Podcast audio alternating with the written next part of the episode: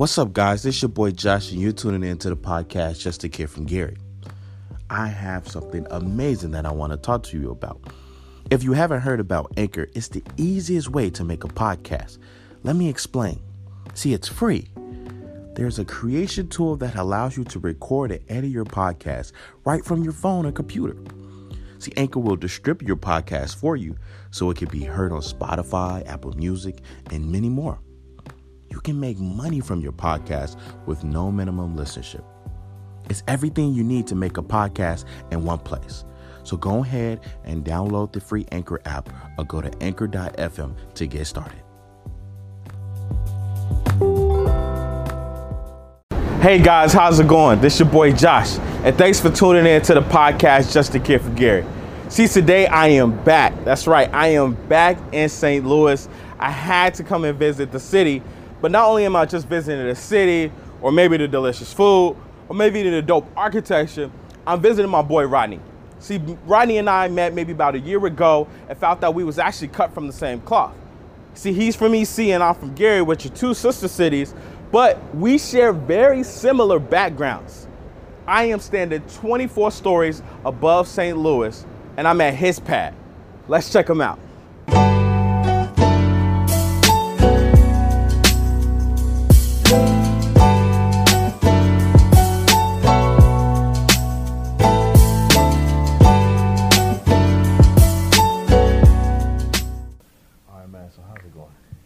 Everything's going well, man. Hey, moving and grooving. I always like to say, another day above is always a blessing. For sure, man.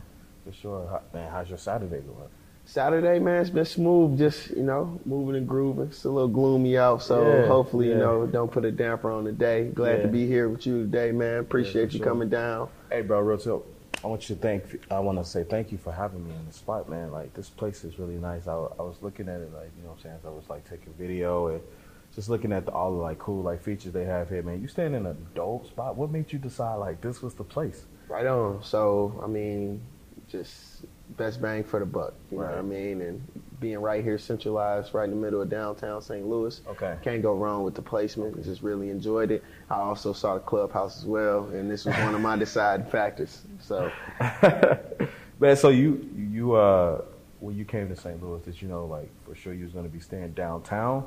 Like, for example, did you always want to be downtown? And you was like, man, I'm just going. So prior to living here, I lived in Las Vegas. Mm-hmm. When I lived in Vegas, I actually lived on a high rise on the Strip. Okay. And it was something about the big windows that did it for me. So downtown feel. Yeah, I knew coming my next move, I wanted to, kind of have that same effect. Not as luxurious as the last spot, but this is definitely a blessing. This is cool, man. And a good spot. Yeah, yeah. I'm always big on downtown. I'm big on a lot of windows, and it has a little bit of the rustic look. So you have some columns and things like that, man. But the features, man, they would have sold me. So. Yeah, a good decision. A lot of people see the spot and don't even think I'm even in St. Louis, and there's people who live in St. Louis just because of how it looks. So. Yeah. That's interesting. So, man, how's life been since the last time? We met probably about over a year ago, I would say. Yeah. A good friend of ours, Boone, through him, and we found out we was cut from the same cloth.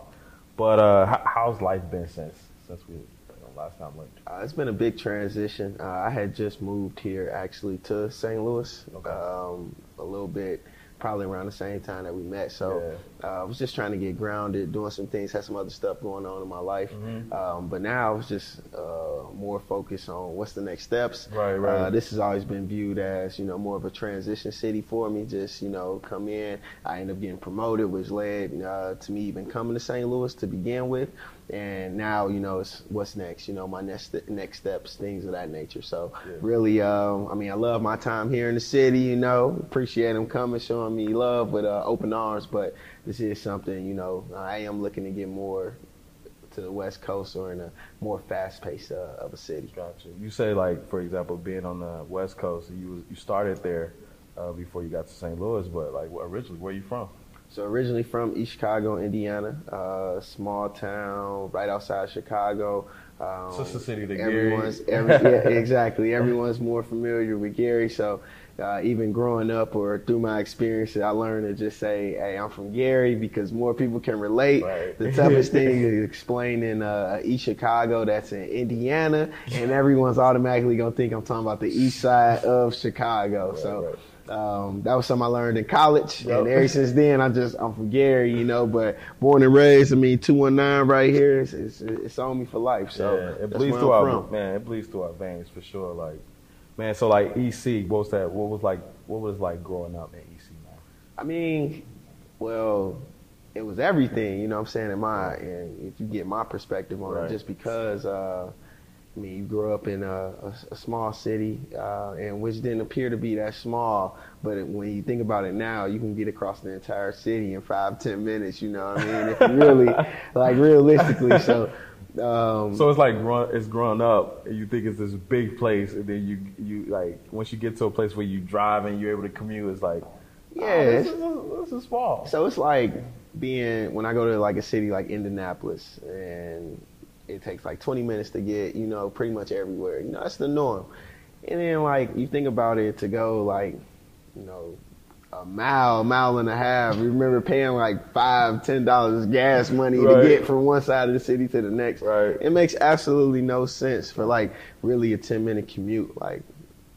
Realistically, I could walk there if I didn't, have a time preference on it. That's actually a good commute for, a city, though. Yeah, but then also there's no resources the time to it, so you know what I mean. Talk about that a little bit more. It's just not much out there, so and I didn't even see it from this perspective. I was dating someone, and I took them back, and they're from California, got a different perspective. Kind of grew up big city, LA, you know what I mean. And I took them to where I was from, and we hit the couple blocks, showing them around different things, but. It ain't really much to show. And the question was what did you do for fun growing up? Or what did you guys eat? And things like that. And it really hit me from a perspective of restaurant options. Okay. McDonald's, Burger King, Subway, Sharks, Harrods, JJ's. You know what I mean? But growing up, you're going to go get a 6-piece or a pizza puff. People don't know about pizza puffs. Bro. Outside of the Midwest, pizza. Bro, people, not even Midwest, bro. Outside of Chicago, Indiana, within that circle, people especially don't know about pizza puffs, bro. You gotta put the lemon pepper with the mild sauce. They don't know about mild sauce. It took me a while to realize that, but too, man. They don't know what mild sauce is. Out west, bro, no. Never heard of it. And I was like, what do you mean you don't know about mild sauce? But just to bring everything back, growing up is just, small city, a lot of crime. But when you look at it, it's not really a lot of outlets to avoid crime. You know what I'm saying? So, we used to do stuff which we considered fun, which was, we was getting into stuff. We was, being kids. Exactly. Right. But it was fun at the time, you know what I mean? But nobody told us, somebody hold the gas station door open. We run, get some bags of chips and run out the store. Yeah. That was fun, you know what I mean? That was just something to do. Right. But we were stealing. You know what I'm saying? So the crazy thing is you really didn't realize that was actually a crime. So good from bad. Right. So you knew you wasn't doing something good, but at the same token, you was doing it for fun. It wasn't out of spite or to be out of envy with it. You know what I mean? Not having much to do. Exactly. It's just something to do. You know what I mean? That's crazy. It's a lot of stuff, and like I say, you just viewed it growing up as fun, but ultimately, we just didn't have many other avenues, especially once it hit a certain time. You know what I mean? It ain't really much to do in the evenings. You had one outlet. We used to go to the Roller Dome, skating rink, Hammond. How could you ever forget about that? Exactly. But then tell people real quick, what was that about? The whole experience. That was the Roller Dome, to give everyone perspective. It's if you, this is how we viewed it, you know what I mean? It was nothing of this caliber, but like, just to give everyone a perspective, like Cascade from ATL, mm-hmm. but except, you know, it used to be a lot of skating going on in between, but then ultimately you weren't doing any more skating and it was a lot more, you know, yep. well, it was more of the working and twerking before twerking was a thing going on, you know, with the slow music, got your, like, your Pretty Rickies, you know, stuff like that dropping. Uh-huh. And then ultimately by the end of the night, it was going to be at least one fight, if not like a brawl breakout. Yeah. And it could even go from somebody playing the game of point them out, knock them out, which is you literally point to a random person and you and your friends go over there and knock them out. And it caused some trouble or whatever. And I've been on both sides of it, you know what I'm saying? Like, same. It's been times we was outnumbered. It's been times, you know, the other way. But ultimately, like, those all experiences help to, like, build a tough skin. Mm-hmm. And, like, I think the greatest gift that I have is growing up in an impoverished community, mm-hmm. because, like, you get to see it from the bottom first. And then as you experience more in life, you just get a chance to see what the possibilities exist. And I think it also gives you a chance to view things from a different perspective because you've always been like more the underdog. Mm-hmm. So regardless, you're gonna always have a chip on your shoulder, and you're gonna always feel like you know there's nothing that can stop you, or you always know that the odds are against you to start. Right. So with that being said, you're not entitled to anything. Mm-hmm. I think it was Rich Paul. He was talking about how working with LeBron. And how he was able to be successful working with LeBron, and even though it was one of his best friends, and he could have easily just, you know, didn't take things seriously. Right. He said the best thing for him was that they aren't directly related. Interesting. Because he wouldn't have worked as hard probably if he was related. And the reason why he's saying that is because LeBron don't owe him anything. He's not entitled to anything. Mm-hmm. Flesh and blood, your family, they think they entitled, you know what I mean? And that's what changed the perspective on stuff. But when he said that, though, it hit different, man, because, you know what I mean, just overall perspective and how he viewed it, you know what I mean? So, like, growing up in an impoverished neighborhood, you always have that mindset of you're not entitled to anything because you used to things not going your way. Right, like, you used to miss promises, you know what I'm saying? Or, like, seeing people, like, feeling like the poor kid when you go places. It's like a field trip. You see another school and how they eat, things like that. Like, I think they did a great job of showcasing that on The Chi and, like, bringing a true perspective of how things is with growing up in those type of neighborhoods. And then, like, you know, having interactions with, you know, other kids, same age group, your peers technically. When you go to college with them, they're gonna be your peers, you know what I mean? Like, there's nothing that separates you. Y'all gonna be in the same classroom, like, there's nothing that separates you. Exactly. And the only thing is y'all two different people. On the paper, y'all just got two different ID numbers. But they don't show, like, oh, I grew up in the hood, I come from nothing, like, I worked my ass off to get here. And then you got this person whose parents just paid the cash basically for them to go. Mm-hmm. They barely got accepted, you know what I mean? And really trying to transpire from that. So, like, comparing the two, like, although you got separate upbringings, in the same token, you're going to be in the same classroom and it's going to be an even playing field. Mm-hmm. And that's where you truly separate yourself. That's why I benefit from college so much. Respect. See, and when you were talking, Ben, you made a good point about, like, you don't come with this entitled feeling. I know when I was growing up, a lot of times I would see, like, all the kids, you know what I'm saying, with, like, different things that I didn't have. Mm-hmm. Amenities, clothes, trips and all that stuff. And one thing, it did make you realize you were poor. Like, it made you realize, like, man, like, I'm not like everyone else, but that means I have to work my butt off harder than everyone else. 100%. So it gave you I would say entitlement for working hard, because a lot of times, like, a lot of my peers, I'm gonna be honest with you, a lot of my peers that I've seen with, you know, that grew up with a comfortable lifestyle, I don't see them having that same grit, that same tenacity, or like that. So let's talk a little about that. Like, being where we from, you know, we come with a certain attitude, mindset, I would say. How do you think that has shown itself in your life?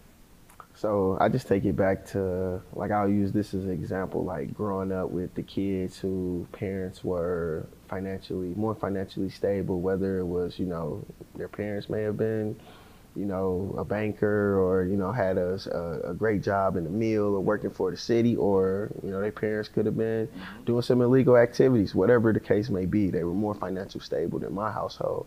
And I view like those were the kids getting bad grades, but they got all the new J's. They always fresh, and I always resented them because it would be like, for me, I actually got good grades, man. Like, you know what I'm saying? My parents working hard, but I was like, yo, your parents just want you to get good grades, bro. Like, can we switch, please? Like I would have so everything. Good. And that would just make me work so much harder. So I never understood that.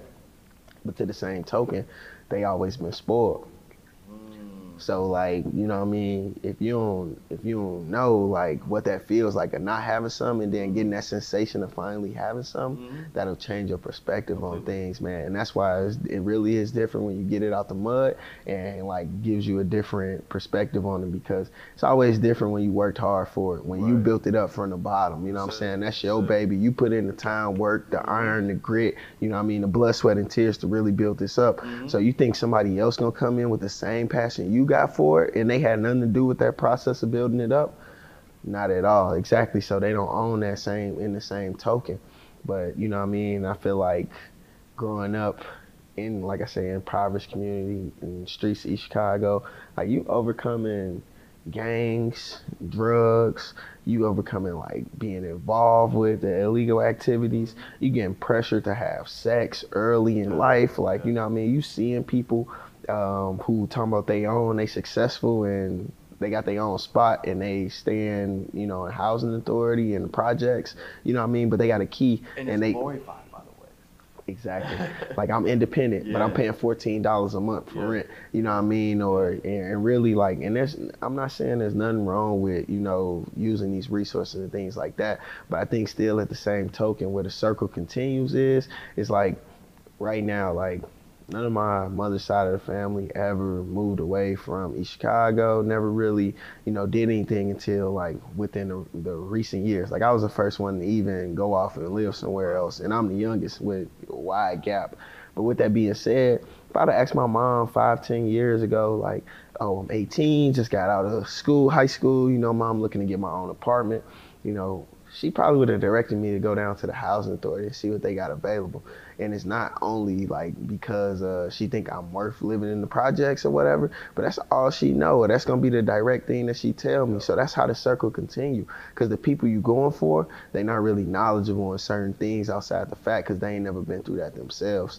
That's why I tell people, like, even with going to college for kids, like, if you go to college for 1 year and tell me it ain't for you, I'm totally fine with that. But you know what? You went out, you saw it for yourself, and you tried, you know what I mean? Yeah. And then it's also like, okay, if you're not going to college, that's fine, but set up a plan just as if you're going to college. When is your start date for trade school? When are you starting a job, or how does that search look like? What kind of stuff are you putting yourself in position for to be successful? And a lot of times people will come, be a part of something, go to a university, and then it turns out, never turn around, never move home. I never moved back to East Chicago once I went to Indianapolis for college. Never, ever. Didn't even think about it, never looked back. Every summer I stayed in Indy. It never was an option. Like, it was no reason. And my whole thing was, I just never wanted to be that kid that had everything going for itself, went home for summer break, and ended up getting shot or killed. And it's like, unfortunate to say that, but that's really an ideal, man. And that's really like stories that you hear regularly, you know what I mean? Regularly, and it's like just unacceptable. Now, you had told me about a time that you had went to visit, and so tell me about that experience, because I remember it being like you was kind of shocked, and I think we talked about it because we had similar type experiences when we went back. Sure. So I mean, I think the time you're referring to is not too long ago, actually, and I was feeling a little lost, and it's more so like, you know what I mean, kind of on the cusp of, you know, I'm seeing people doing a lot of stuff legally. I'm seeing a lot of people doing stuff illegally, you know what I mean? Like, I'm cool with both sides, you know what I mean? But I feel like it's always good to have people in all circles because of knowledge, for knowledge purposes. But, you know, I go back home, and I'm just, you know, like, man, I ain't been on the block in a while. Let me go check it out, you know what I mean? See how everybody doing is more so like checking in, because we used to have the projects, but the projects don't exist anymore. West Calumet Complex, look it up, East Chicago, Indiana. actually had worse water than Flint. And people didn't know about it with the lead. It was built on an old lead plant, essentially, years ago. And I grew up there my entire life. There's people that have been there 30, 40 years that grew up drinking that water, everything. So, like, everything still being settled out and everything, but it made national coverage. It just wasn't as big or more of a push for, like, Flint and, you know what I'm saying, blew up in that capacity. But, you know, growing up in those areas, man, and seeing that, you know what I mean, and, like, with that not existing anymore. So, like, you don't really have no common space to, like, see everybody. You know, you used to be able to pull up at the court. Everybody going to be on the block. Yeah. What's up? You got some music playing. Everybody out there chilling, just kicking it. But, you know, that's not the case. So, now looking forward, speaking of the time that you were talking about, it was like a party, an old 90s party or something like that. It was, you know, probably had no business going there. Probably, you know, at our age, anybody shouldn't be going to no basement playing no working and twerking music, you know, trying to get no jukes. But it wasn't even there for that experience. I was there more so, like I say, to stumble into some people I may not have seen in the last like 6 to 10 years, you know what I mean? So to go in, it's an entire perspective, pull up, hop out the car, everybody like standing outside, kind of just on the block. But one thing really stood out, like everybody got 30 rounds hanging out. Like, it's like a plethora. Like, I'm like, whoa, all right, well, at least I know everybody. I'm cool, you know what I mean? But at the same token, it was crazy. And then you get people who like, man, it used to be like bullies back in the day or so tough, X, Y, and Z. But then they approaching you and they just shaking your hands. You know what I mean? Like anybody trying to use it. We go back home, first thing somebody trying to do, gang bang, walk up, try to shake up with you or something like that. But you know what I'm saying? It's different when you got people who are well respected in the streets walking up to you, just shaking your hand like, bro, I see what you're doing. I respect that, man. You really got out the mud. Like, you know what I mean? Essentially telling me like, man, well, I went left, you went right, bro, and I salute you for that. Like, I didn't have the courage to do what you did, how you did it, but I respect you for doing it. So like, I can also see them people like not really trying to bring me in to, you know, do some illegal business, something like that. Like, almost like I'm shielded unless I want to, you know what I'm saying, do something like that, which of course, everything on the positive side, always moving forward, trying to be motivational and inspirational to the youth. So. For sure. And you talk about like getting like sunken back into like that. I mean, I remember one time that I went, like I'm hanging out, you know what I'm saying? I'm expecting like you said, the vibe's gonna be everybody out, everybody enjoying the day. I go up, there's a few people at the court, there's some of my boys, and literally at this house that growing up, we were always, it was like, bro, I know for sure there was traffic. Heavy in there. And pulled up, and you could tell the same vibe was happening. It just basically, like the OGs back in like the day when I was a kid, they moved off the scene. And the guys that were around my age moved into the scene. And bro, I'm telling you, like, I pull up, you know what I'm saying? I'm like, you know what I'm saying? Reconnecting, like, how's life? You know what I'm saying? Everybody, you know what I'm saying? Saying salute. And then, you know, one of the homies, like, you know what I'm saying, they're like, yo, like, what's going on? A guy pulls up, right? And I'm telling you, like, I know for sure, but I could tell the energy.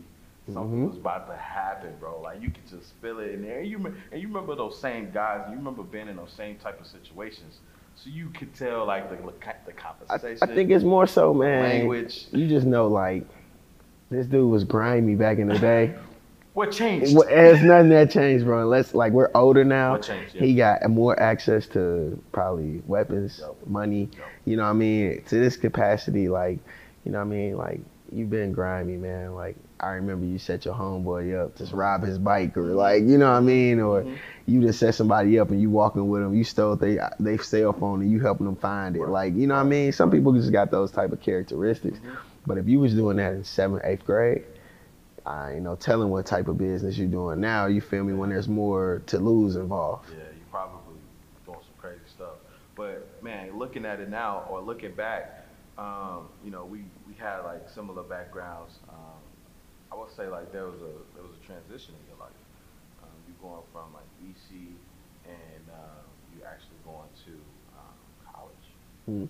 And I always like want to know, like, as far as like guys like that grew up, guys and girls that grew up in like environments of poverty and a lot of violence, you know what I'm saying, a lot of like threats against our lives, just like not on just like the physical, but just the mental threat that we face. What was the thing that said, you know, I'm gonna go to school, I'm gonna try this thing out? So like, it's crazy. I always had good grades, man. Like, always had good grades. And it was always like, when I was young, they used to call me, like when Smart Guy used to be out, they used to call me the Professor. Like, that was my family nickname. So like, I always had good grades. School was always like enemy, and I usually was like always smarter than some of the people, some of my peers. The thing that got me when I was young though, like, and people probably don't have this grudge about school, but I got skipped over to being gifted and talented.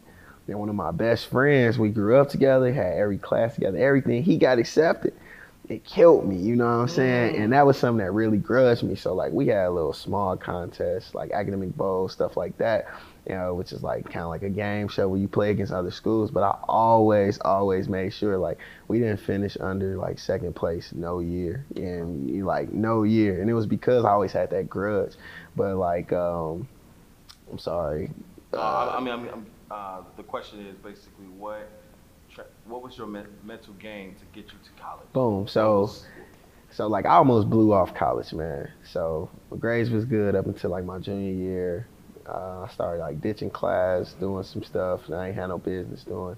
I had been on my own though since I was 16, like as far as supporting myself. So like, real quick, what happened there? My mom had kind of just was like, now looking back on the situations that was happening, she was going through financial hardships. I didn't really know what was going on. I just came home one day and she was like, you gonna go live with your brother for a little bit of time, I'm gonna live with your sister for a little bit of time. You know what I mean? Putting two and two together now as an adult, moms was struggling. I don't know if she like, if we got kicked out the crib, if we moved out before or what was going on, but I never saw no letters and nothing like that. But ultimately, you know, like, that was it. So when I started living with my sisters and, you know, started like, we growing up, we in high school, community we grew up in, like, we wore uniforms in my school, but shoes was everything, you know what I mean? Like, shoes was everything in the community growing up. Like, that's what, how you decipher yourself, you know what I mean? Like, a fresh pair of shoes could definitely get you a date, get you a girl. Like, if you got the fresh pair of mics, especially if you can go to Roseland and get them 2-3 days earlier, you know what I mean? Like, you was hot stuff. And like, the sneaker game has changed so much, but that's a story for another time, you know what I mean? But what really did it for me was my dad passed away. My senior year, first semester, senior year, second semester, like, I just kind of got my stuff back on track, and I managed to get my GPA back up enough to like where I got into like a temporary program, and I had to do like summer school basically to get into IUPUI, to get into Kelley School of Business. And I went for that summer. It was July 4th. Last day in the hood, I'll never forget. Last day, 2011, July 4th. And then I went down to Indy, July 5th for IUPUI, was there 30 days. Came back for 2 weeks, couldn't wait to get back to school. Got back, bro, after that, it was a new environment, school was live, it was a lot more women, a lot more going on, the colors was bright, it was just calling my name. But it really was just like, bro, I just went from waking up in the projects to like, now I'm waking up, I'm downtown Indianapolis, it's skyscrapers, it's all of this new energy, all of these new people, and like, that really was like, all right, yeah, I can get used to this. But I still was like on some hood stuff though, because I still, my mentality was still like hood. So like, you know, it never leaves you. Exactly, bro. Like, and feeling that way, still being like a little grimy, like kind of like standoffish to certain people, you know what I mean? Yeah. Just like, just not moving as openly. But like, as the year started going, like, it really opened up for me. So it got to a point where I had friends of all races. Like, we could be fist pumping Thursday night, we could be Friday playing beer pong with some people, Saturday we'd be working and twerking, you know what I mean? Just like however it played out. But like, college really diversified my thought process on like just people in general, interacting with people, because East Chicago is like 60% black, 40% Hispanic.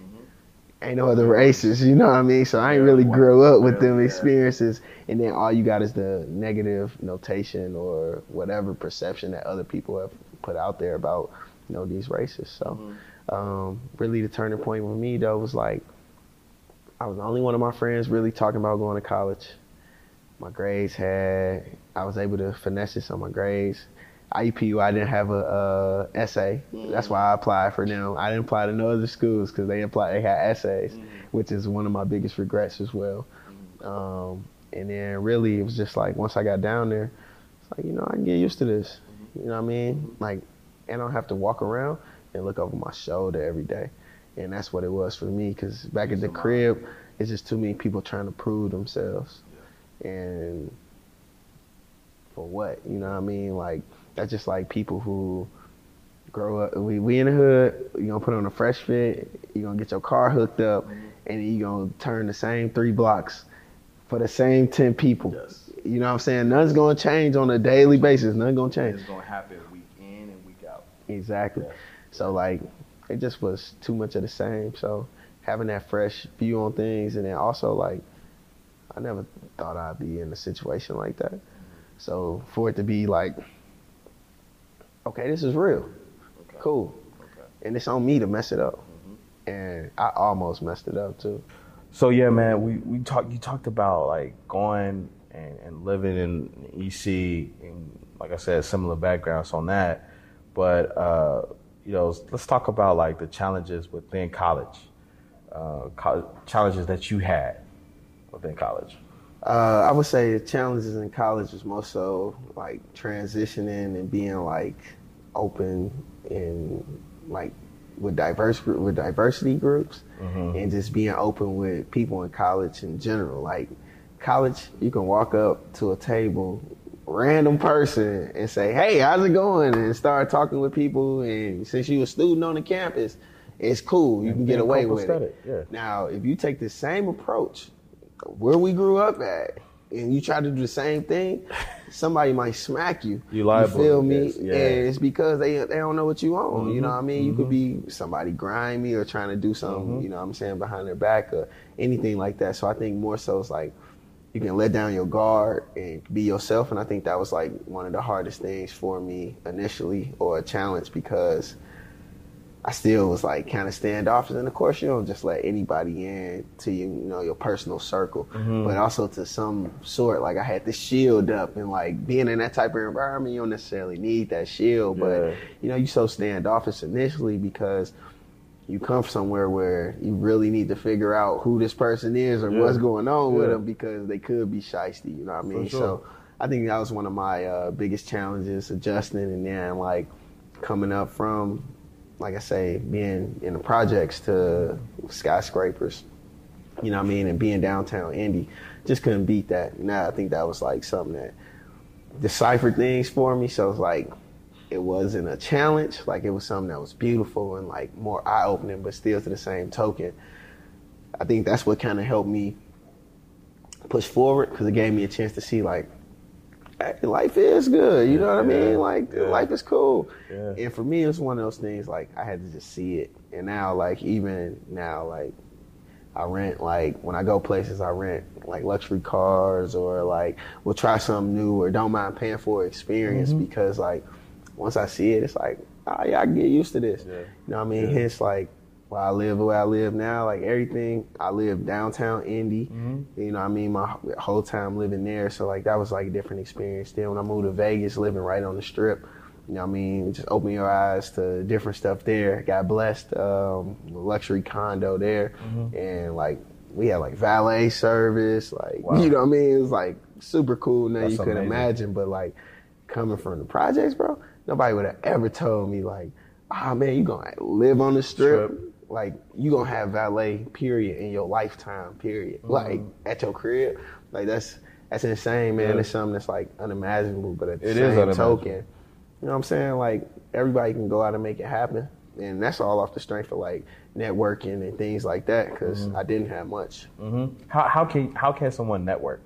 Like, what is networking? Like, because like, you know, back, like you said, back at the crib, you might go, hey, what's going on? How you doing? You know, my name's Josh or whatever. And the boys back at home, like, yo, back off, bro. Like, you too close. But like, what does that look like? What does that mean? Like, so, networking. Well, my boy BG, Bobby Gay, look him up. Public speaking. He just, like, I just listened to one of his presentations today, and one of the things he said is network with a purpose. So like, realizing this is something like that just opened up my eyes here, like I say, in the last 6-7 hours, and something that's been like constantly on me. But it's like network with a purpose. Know what you want to get to and your ultimate goal, and like network towards that. Don't just say like, oh, okay, like say I want to get into sales. Okay. Oh, okay, they're having a networking event for broadcasters or something like that, or like, you know, nothing that has to do with the field of, or vice versa. Like you want to get into broadcasting, but you go into networking because it's young black professionals, but it's based around sales. So you just going, you know what I'm saying? Not saying that you can't stumble into something, but put some focus on it. Yep. Sign up for a conference or something that specializes in what you want to do. And that's like stuff that I'm failing at right now. You know what I mean? Because even to a sort, like, you just kind of make it off the strength. You don't realize the extracurricular stuff you could do to still set yourself apart as an adult and as a professional, versus then like you always trying to set yourself apart when you know, young or playing a sport or like in college, things like that.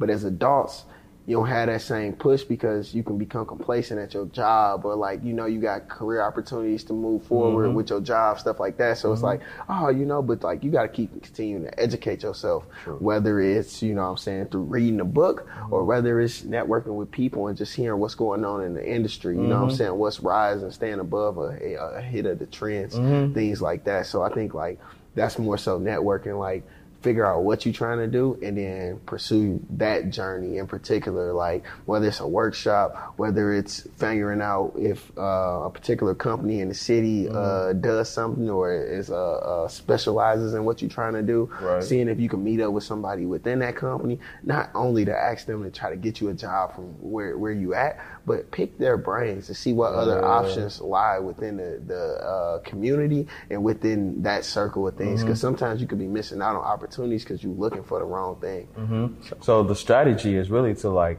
focus on the industry that you want to go, you want to be in, right?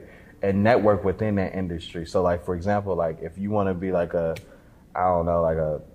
garbage man, obviously you're gonna like put yourself into a trash company or talk to people that, you know what I'm saying, have that, because basically you want to get to some place and basically you got to start talking to the people that you want to. Just be direct. Right. That's more so like, it's just like if you aiming at the bullseye on the wall, you playing darts, you directly want to hit that target. Be direct. And I think that's where I'm failing. Like I'm kind of somewhere everywhere right now. And it's like, okay, I know I want to do something where it allows to like my passion, you know what I mean? It's something that I really believe in and that my interest is shaped around, where it's like, okay, that's cool. You know what I mean? But at the same token, you know, where are you really investing your time, or how are you doing so, or why am I everywhere when I can focus on one particular thing? Yeah. I got a friend who he's really big. He won't move on to the next task until he masters it. That's his thing. Like, I don't care like how long I've been doing it. Like, even if it's taking me longer than most or whatever, I won't move on until I master it. Completely master. And what is mastering for him? Like, is that like understanding it completely, being able to talk about it, being efficient, or what else? I think it depends on what he's trying to master. And I think it encompasses like being just fully engaged and knowing like pretty much everything, even if it's like something that has a process, like knowing step by step, or knowing what can make something faulty, or like being able to troubleshoot and things like that. But it's because you've been through all of the downfalls, the things that could happen, because you've been trying to master this. So you made sure you knew every actual component of what you needed to know, and you have that much more experience and knowledge behind it. And that's what's really, you know what I'm saying, carrying you on to the next level. So that's how I would say, like, he probably views it as mastering, but I know for sure, like, that's his thing. Like, if he locks in on something, he's not gonna move forward to something else until he has that master.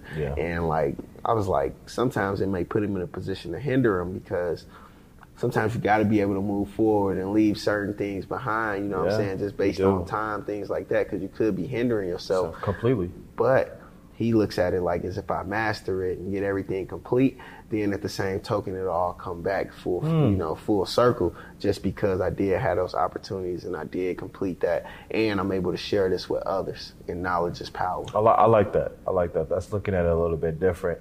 Because I've been around people that, you know, normally, and even in my friend groups, professional groups, we typically like to, we don't like to stay on the project too long. You know what I'm saying? Yeah. We're not going to stay on the project for like longer than a month or so. And then after that project, we're on to another one, especially if we haven't mastered. But I think that's like important to look at, you know, mastering something. It takes some time. You know? 100%. Now you were talking about networking, and I look at like how important networking is. But I mean, I don't think you just picked up strategies just by you know, guessing up on that. I mean, you were part of the, you know, Kappa Alpha Psi. You know, what were there like things that, or organizations, brotherhood, people just in general that put you on, help you understand it? Or it was more like, hey, I'm Rod, so I'm gonna learn it. Nah, not at all. It's a lot of people that blessed me and that were open with me, but I think I was able to prove to them that I was worth their time. Mm-hmm. And people are just expecting people to do stuff for them and not willing to prove, you know, what they're bringing to the table mm-hmm. to that person, mm-hmm. you know what I mean, and show their worth and what they have to add to it. Mm-hmm. You know what I mean? A lot of people are always looking to eat, but nobody's always looking to get in the kitchen and cook. That's true. You know what I'm saying? And really, like, even when I was young, I remember it was like fifth grade or something. Like, nah, it wasn't fifth grade. I'm lying. Probably like junior year of high school. Yeah, well, that sounds a little better. Junior year of high school, we went to like a college fair or something at Purdue Cal. Mm-hmm. Like, you know what I'm saying? Just at the crib. But I had resumes, everything, you know what I mean? I'm giving them to like the professors or whoever mm-hmm. we're talking to.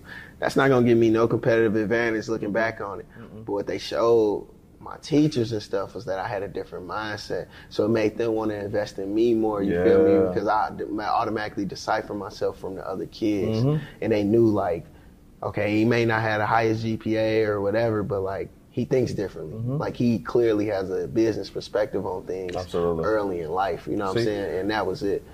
I think that's genius. I would do something similar. So what I would do is I would actually go and talk to the professor about outside projects that I got going on that correlates with what was going on inside the classroom. Mm-hmm. And they would give me advice on what those projects were. But like you said, they hadn't had your interests in mind, because you were already letting them know, hey, I'm investing into this. Yep. And they were like, well, I'll help you.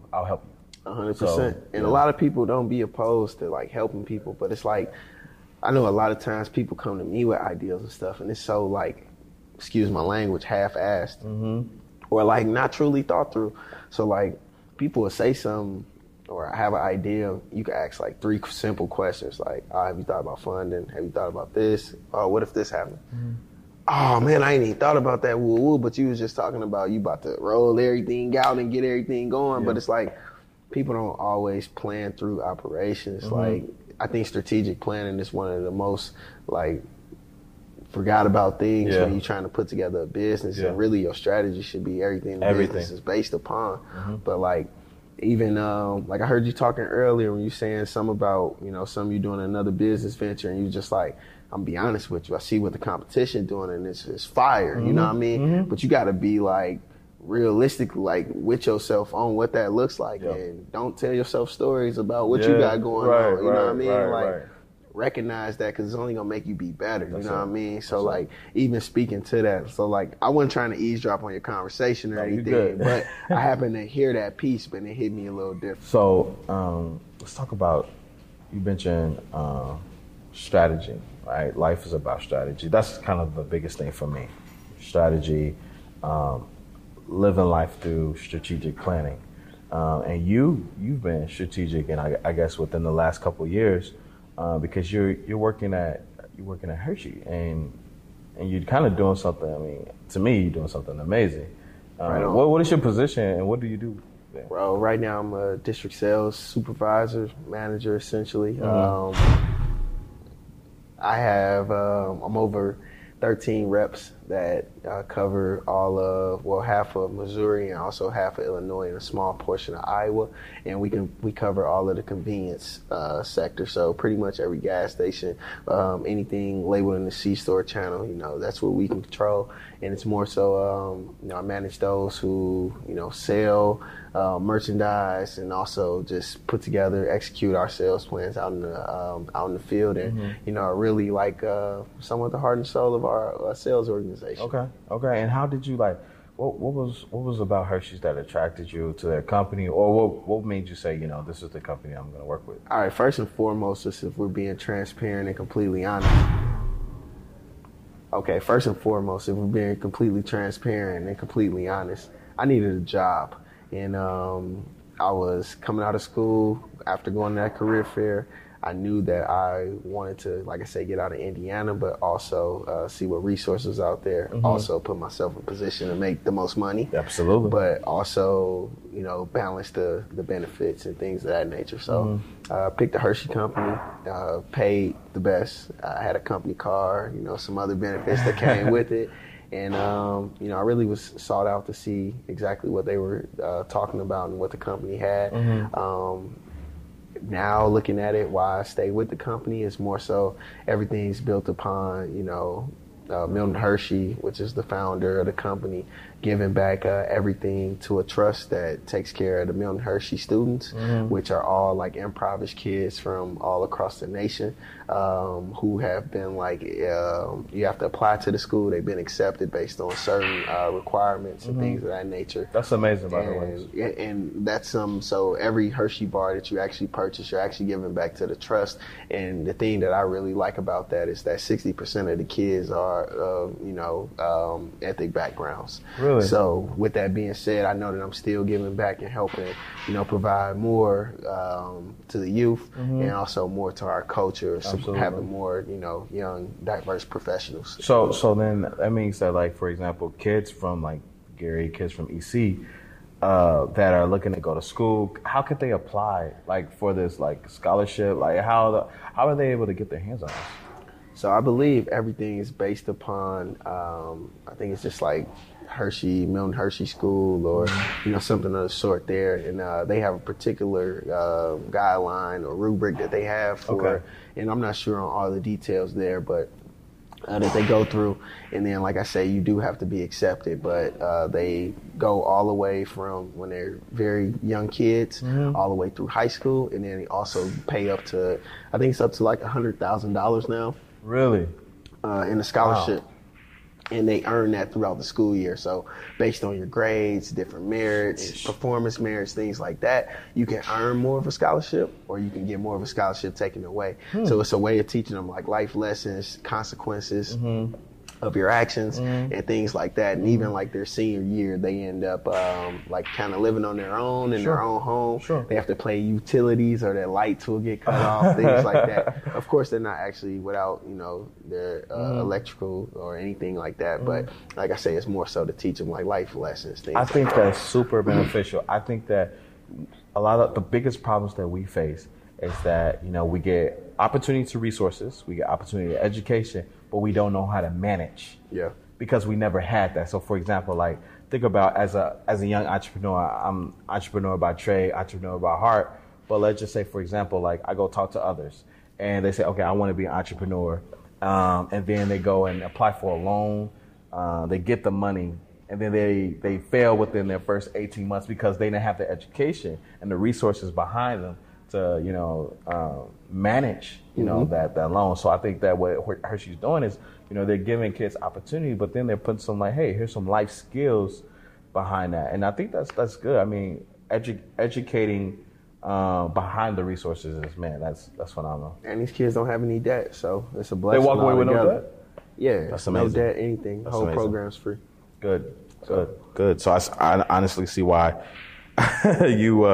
you work for that company. Now, if we're talking about like giving back to, because you mentioned this, giving back to our community, giving back to, you know, people that like, or paying homage to the people that we grew around and we raised up with. What do you, or how do you see yourself giving back and taking care of your community? I mean, well, I've talked to a couple of my friends about starting like possible doing scholarships, even if it's like only $1,000 or something like that. Per year for a student in the neighborhood, or like kind of looking at it like that. I also want to be more involved with like going back and speaking to the kids, but really trying to put together a diversity program or some kind of, you know, some kind of content. Mm-hmm. And the reason why I say content is because no matter what, I can keep passing a book to you. Yep.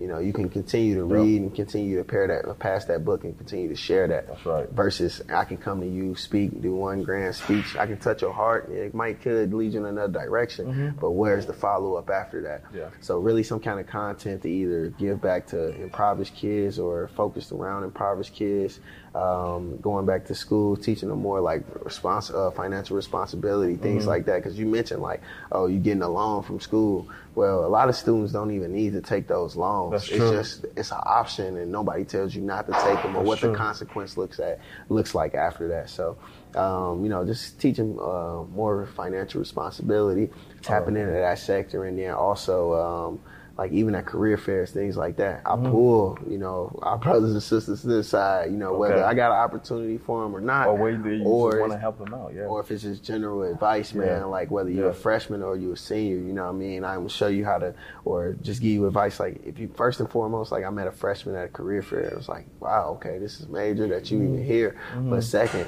okay, there's not going to be any opportunities for you here, but I'm going to tell you how to make the most out of this. So every year it's the same recruiters that come pretty much as long as they're with their companies. So really all that means is this person is going to be hiring again next year.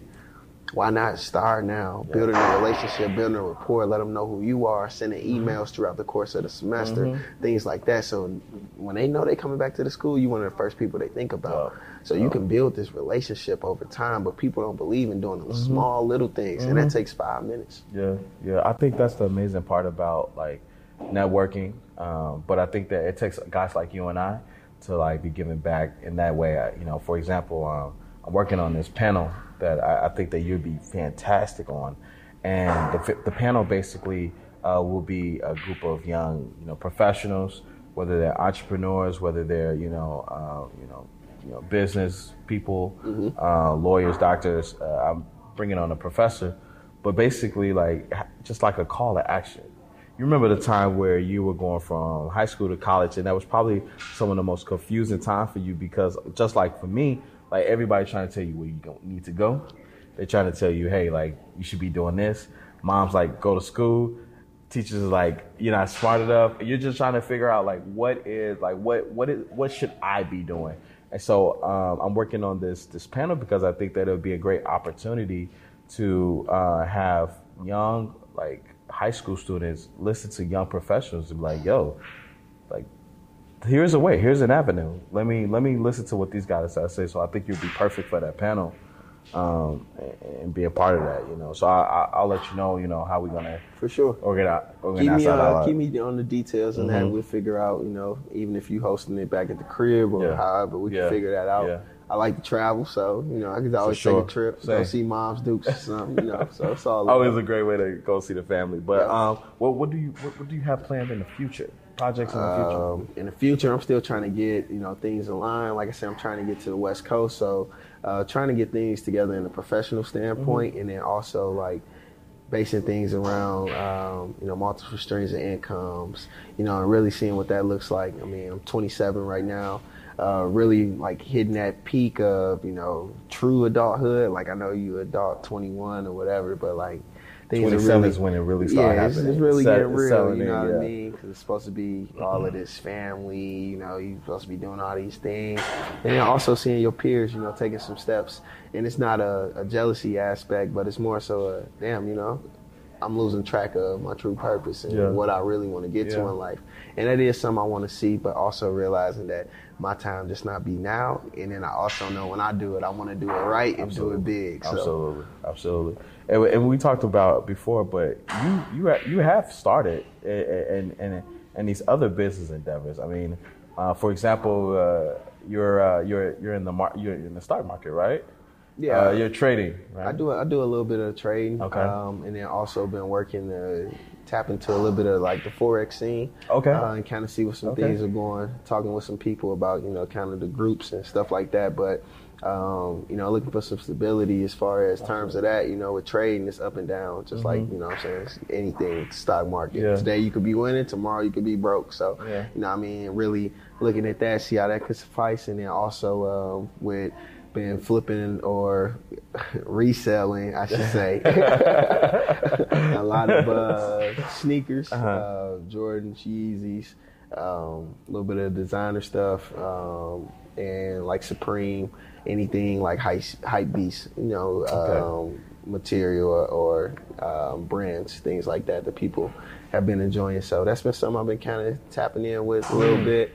Really just getting my love and the passion back for streetwear. I mean, like for a period of time, like someone had broken my house. I think I lost like 40, 50 pair of shoes. Wow. And then after that, I kind of just, you know, it sucked everything out of me because they stole the shoes where like I really waited in line for, you know what I mean? Or like I was hustling, like I may have been shooting dice and cutting hair to, you know what I mean? Like buy those shoes. So like, it really was like a lot of like, you know, blood, sweat and tears that really went into that. So it hit a little different and kind of took away a little bit of my passion and love for like sneakers and streetwear in general. But I mean, I'm back, you know what I mean? I'm back. I really love it and really catching that passion. But that's also something that's just opening up my eyes to like what truly makes you happy. Gotcha. And so you're pretty much just reselling clothing and shoes. And so is there a market for that? I mean, should other people jump into that or you don't want others to play around with that? So like, I'm never here to tell anyone not to, you know what I mean, hop on the game. I will say that there's some people that make a living off of reselling, and there's some people that are really like just fans of certain things. Right. So like for me, with being so involved or like having so much emotional attachment to some of this stuff, like I have to buy stuff in other sizes and stuff just so when it gets here, like I for sure gotta get rid of it. Right. Because it might be something that I really, really like. Mm-hmm. Like those cloud white Yeezys that just dropped. Like I got them, and when they came in person, I was like, "Ooh, these are fire!" Okay, but they was a 9, and I wear a 10, so they had to go. Exactly, okay. But like certain things like that, there is a market for it, but it's all based off of like, you know, certain items, and like some stuff got more hype than others, and like a lot of people don't do the research or like invest in themselves, invest in, you know, like really finding out what the markets and different things like that looks like. I mean, you might need a bot or, you know, automated like checkout service or stuff like that. And that's how a lot of people cook or make their purchases, you know, putting y'all on some game. All right, put them on. You know what I mean? And kind of get it going like that. So it just all depends. I would say do your research. I will say that I have bought stuff and thought I was going to like cash out and either lost money or just barely made my money back. You know what I mean? But I also look at some of that stuff as it is a business. Yeah. So it's not just buying stuff. I'm buying inventory. Yeah. So I got inventory on deck, which always means I got dollars. So like I got a pair of shoes right now that's worth probably like $600-$700. They just sitting there. That's close to a G whenever I need it. You know what I mean? But it's kind of however you look at it. So if you want to find ways to store your money without it actually being money, then sneakers and some of this hype beat clothing is a good way to look at that. I guess, you know, growing up, bro, we would like trade and sell shoes, you know what I'm saying? Yep. And I guess like, I think you found the like a pretty like legit and dope way of doing that. I mean, exactly what we used to do as kids. And I ain't the only one doing that. I mean, the market been open. I mean, shout out to third parties like GOAT, StockX, that really, like, they create the market, you know what I mean? And so regardless, you're going to be able to, you know, get rid of it or whatnot, but it just all depends if you're paying the fees or not or whatever. But I will say I made a nice amount of money off of it. That's right. It's a business. So, man, I mean, kind of like, in conclusion, I know we got to get ready to go, but... How we doing on time? We're not looking too bad, but I think that, you know, we talked about, you know, you transitioning from EC. We talked about the challenges of growing up. We talked about, you know, saying losing your pops at an early age and mom saying, you know, hey, you know, currently right now I don't have the bread. You got to go live with your sister and your brother. I wish she would have said she ain't had her bread. But, she ain't say that. She didn't say that. It would have been more understandable. Yeah, I probably would.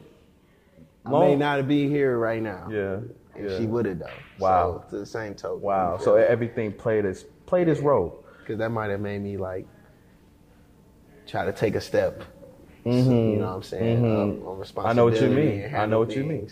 Just like most young, like, black men are forced to when they're in a single family home or trying to, you know, provide for their mother. I understand. Exactly. I understand. But specifically, the question that I'm trying to get to is like, what? Something's nice. All right, man. So look, man, we was talking earlier about like all the transitional things that happen in life and like basically where you at. What'd you say your superpower is? I would have to say my superpower would be, man, having like the gift of gab, man. Mm-hmm. I honestly feel like, you know, mouthpiece has got me into some sticky situations and out of some sticky situations. Sure. And honestly, just been able to overcome a lot and building a relationship and rapport with people.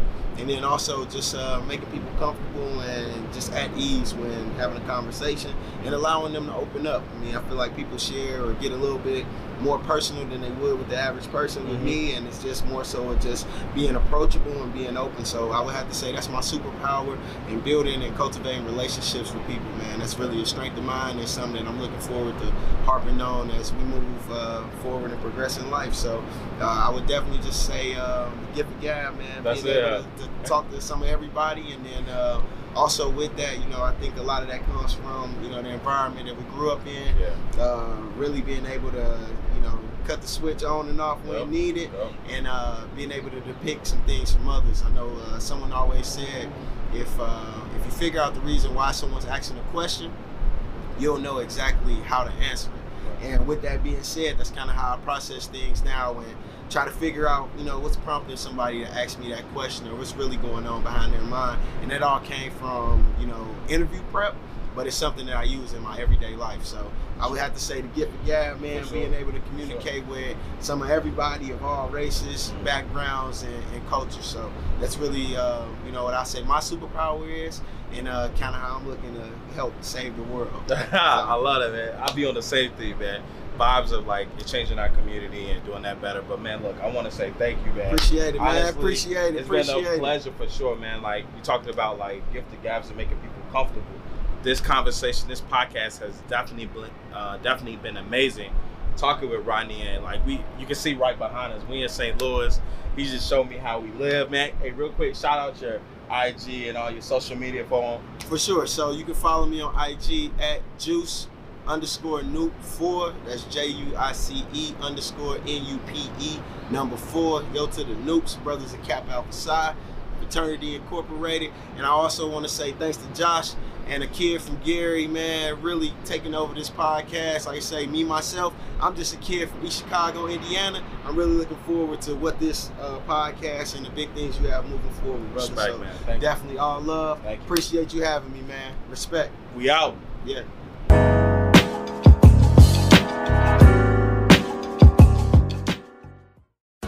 Howie Politics and State Affairs Pro offer insider election coverage, polling, and analysis in Indiana. Our nonpartisan news and legislative tools create a winning combination Pro subscribers can't live without.